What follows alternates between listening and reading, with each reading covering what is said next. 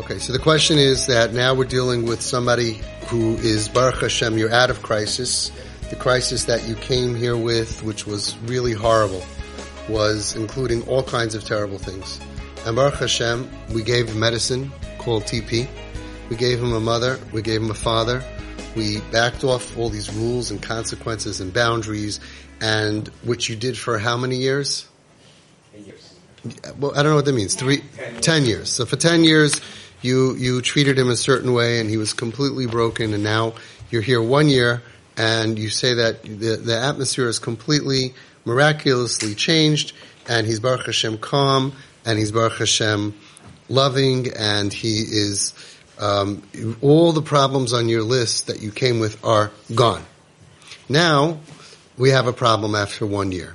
If we're going to continue doing this to him, he's in this bubble, right? And he's just going to be 30 and 40 and 50 and he's never going to feel that I have to make something out of myself. Instead, he's going to continue doing nothing and he's just going to not grow. So maybe now's the time to say, okay, now we do a different strategy. Because we created such a cocoon of love and without pressure, right? Therefore, he can't get to the next thing because what motivates people to kadima, to move on in life, is feeling a pressure and he's not feeling that pressure. That's the question. So the answer to your question is, in Baruch Hashem, I can give you a lot of clarity. Okay. First of all, you have a, a kid who had a breakdown. Ten years, you treated him in a way that just made things worse and worse and worse and brought tremendous tsar to him. In one year, this medicine has changed his mindset to an incredible degree. You would be a fool to stop doing this. Because, first of all, even if he would need the other treatment, it's only one year. After 10 years of this, maybe then you can consider it. Two years, three years. But now, he would, because of the 10 years of trauma of being attacked, feeling attacked, judged, not validated, all of that, which caused him so much pain and pain and pain, you, even if it would be right, cannot be those parents to make him feel uncomfortable because of of what he suffered through.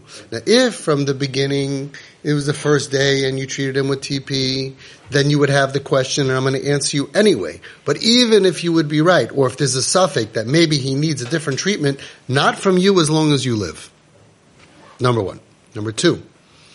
We have a some we have somebody who's dysfunctional. Somebody has a heart attack. Think think physical. God forbid, cancer, whatever. They're in a wheelchair. They're in the hospital. They can't breathe. They can, and we start a treatment, and the treatment is miraculous. I mean, every problem that we had on our list is gone. Now he's not walking the mar- he's not running the marathon yet, but out of the wheelchair, able to eat on his own, able to digest food, no no breathing tubes, like all those massive problems are gone. He's still not functioning though. So the the the treatment moved him from 104 fever to 103 fever to 102 fever to 101 fever. Why on earth would we change? Why wouldn't we say now it's even easier to do TP because we don't have to worry about these blow-ups and the violence and the craziness. Now, let's double down on everything we did and watch his brain heal. Next, when you don't have experience with this, and you're the most, these are the most wonderful parents. The most one, oh yes.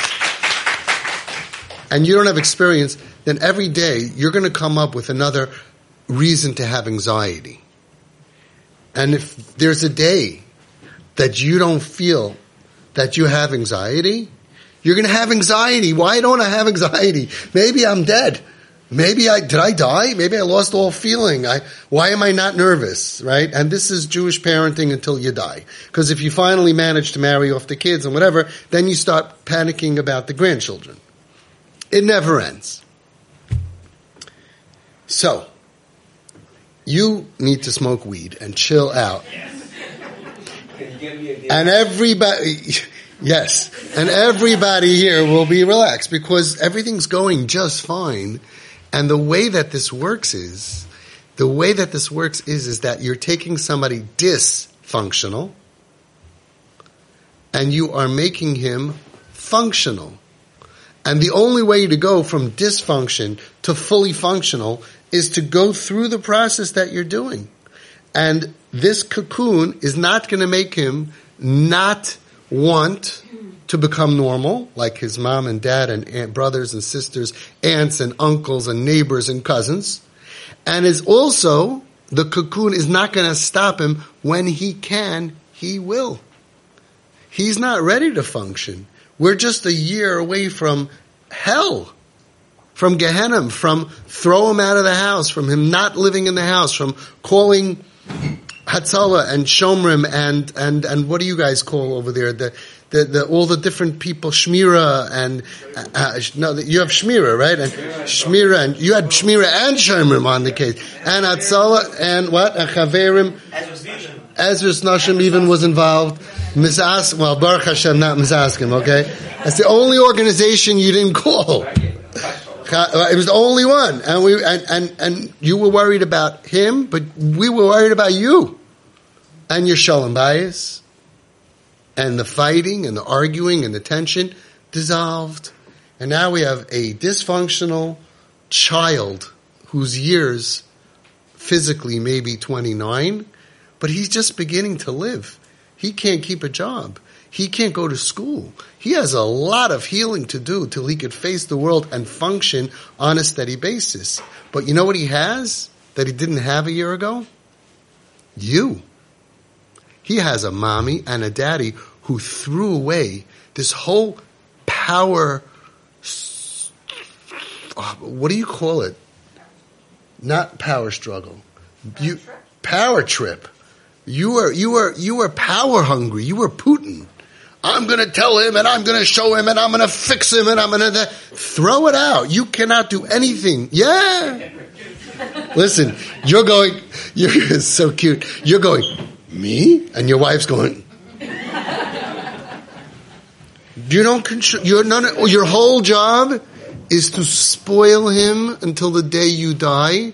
You are not hindering his his recovery.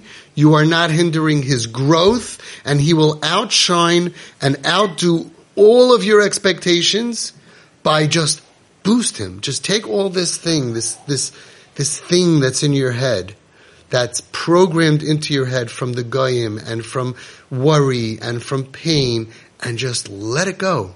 Your whole job is to make him smile and laugh. That's your whole job. And the more you spoil him, the less spoiled he will be. The more you take him on vacation, the quicker he will learn how to have a job and keep a job. And you can't hold him back. Mashal lema hadavar daima.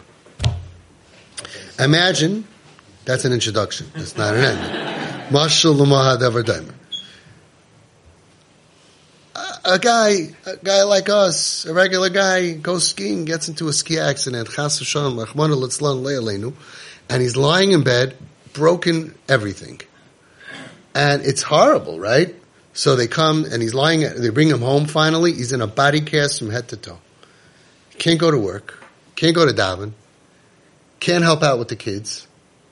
Can't help his wife. Can't take out the garbage. Can't cook. Can't do anything. He, they, he goes, mm, all of a sudden they come and they stick straw in his mouth. Delicious. And then every, uh, all of a sudden, painkillers, painkillers. A lot of men are thinking, this is not bad.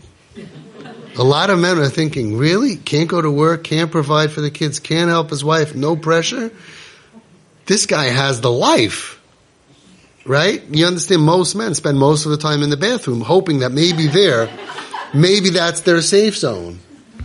Now, what do you mean? I could be lying in bed and then I go, uh, and all of a sudden they'll put up this in front of me, this, this, let's be kind, Torah Shir, this Ramaylach Biderman, this Rabbi Yaeli Roth, let's be kind, and, and I'll, uh, change the channel, right? And, and then after, like, you know, he starts to regain some of his feelings in his legs and his arms, he's going to think to himself, you know, if I'm smart, I am not going to get out of bed because this is the life.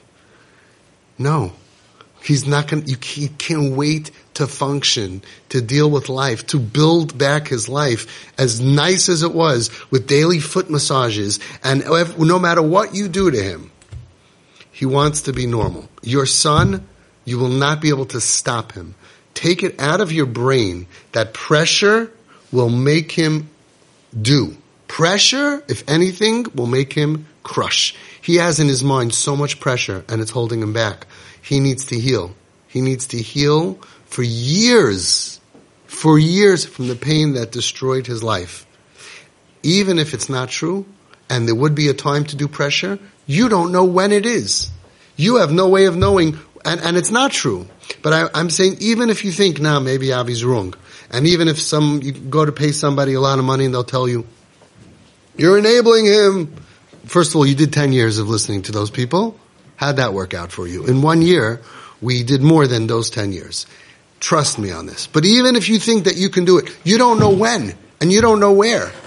So the example that I give for this, that's an introduction. There are two things that start with PT, not TP, PT. Physical therapist and a personal trainer.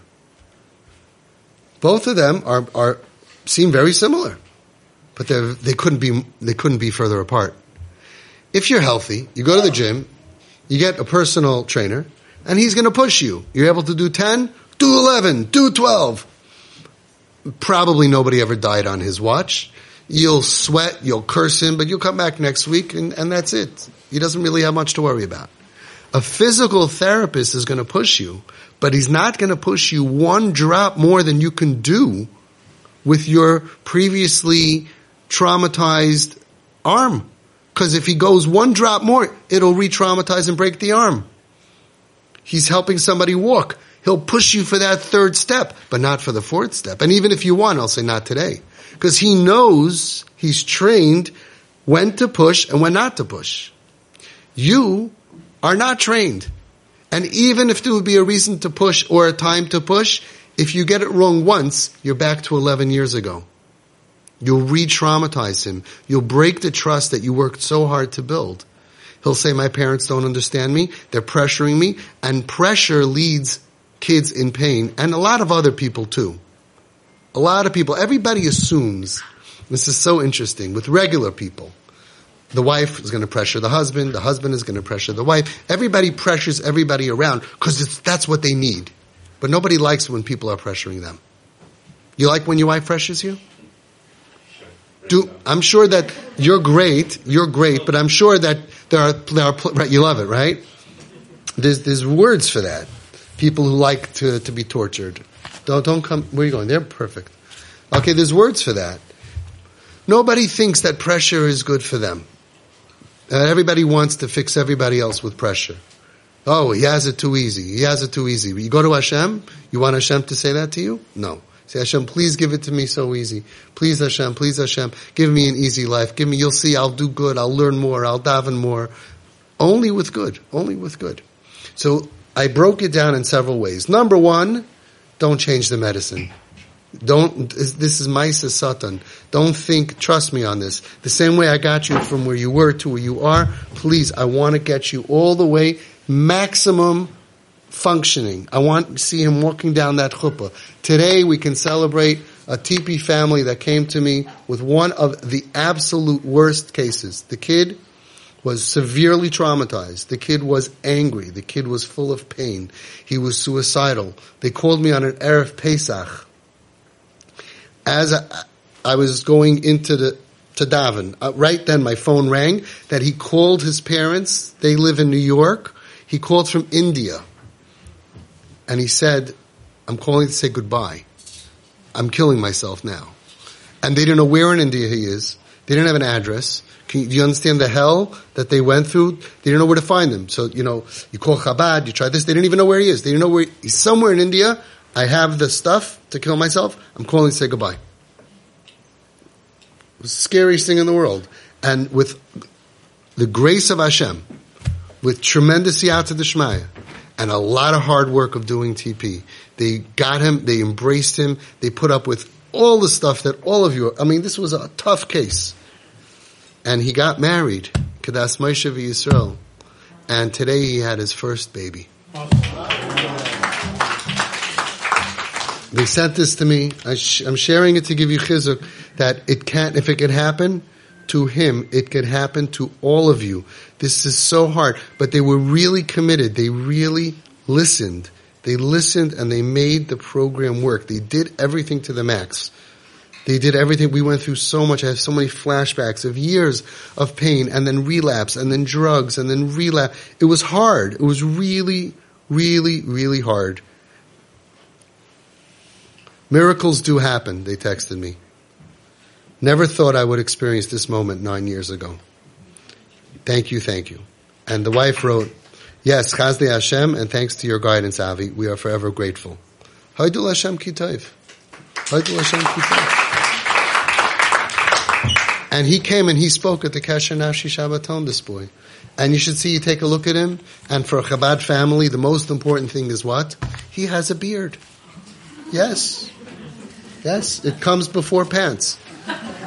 Before tzitzis, doesn't matter. He has a beard and he's from, and he's their kindest, sweetest, most amazing kid in the world. So when you get these ideas that come from who? From where? Say to yourself, all those times that I had these ideas in my head until now, didn't work for this kid. Didn't work. Didn't work. Today, people need encouragement, idud. You're amazing. Don't change. Don't work. No, but I got a job. I remember when you were sitting here and he got a job. And you got a, you got a glimpse of what he will be like when he's able to function. You got a glimpse how happy he was. What did you get? You got maximum sun, maximum respect, maximum caring for you, maximum Yiddishkeit. Everything fell into place because all he wants to do is function, but he can't. And he can't because somebody stabbed him. Your job is to be a balm, B-A-L-M, for his pain, to soothe him, to soothe him and to be encouraging. And if you think he could do better, he knows that that's what you're thinking. They know what you're thinking. You're wrong, and with your wrong thinking, you're crushing him. With your, you're wrong. He can't do better. And with your wrong thinking, you're now adding into him, into pain in his brain. My father thinks I'm a loser. My mother looks down at me. They, they, they are getting the feeling, huh? I'm, I'm saying other kids, right? Don't, okay, it's fine. Um, thank you. So, you're adding to, to the pressure that will, God forbid, break him again. And it comes from because you don't believe in him. You still don't believe in him. You still believe he's going to take the easy way out. He's proven to you a thousand times that he's not going to take the easy way out. And you still think, we're going to give him, we're enabling, he's a goyisha. Hold on, hang on, hang on. Sir, when I'm done, you may talk. Be a TP dad. Be a karachim of albanim. Just take him on a trip. Just massage his nefesh with compliments. Just believe in him. You can't do anything, even if it would be something to do. And I am telling you, I don't tell everybody what to do. I am telling you, I will sign my name to it in blood.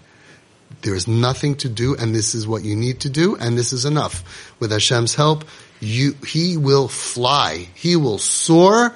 He needs to, the, He needs healing.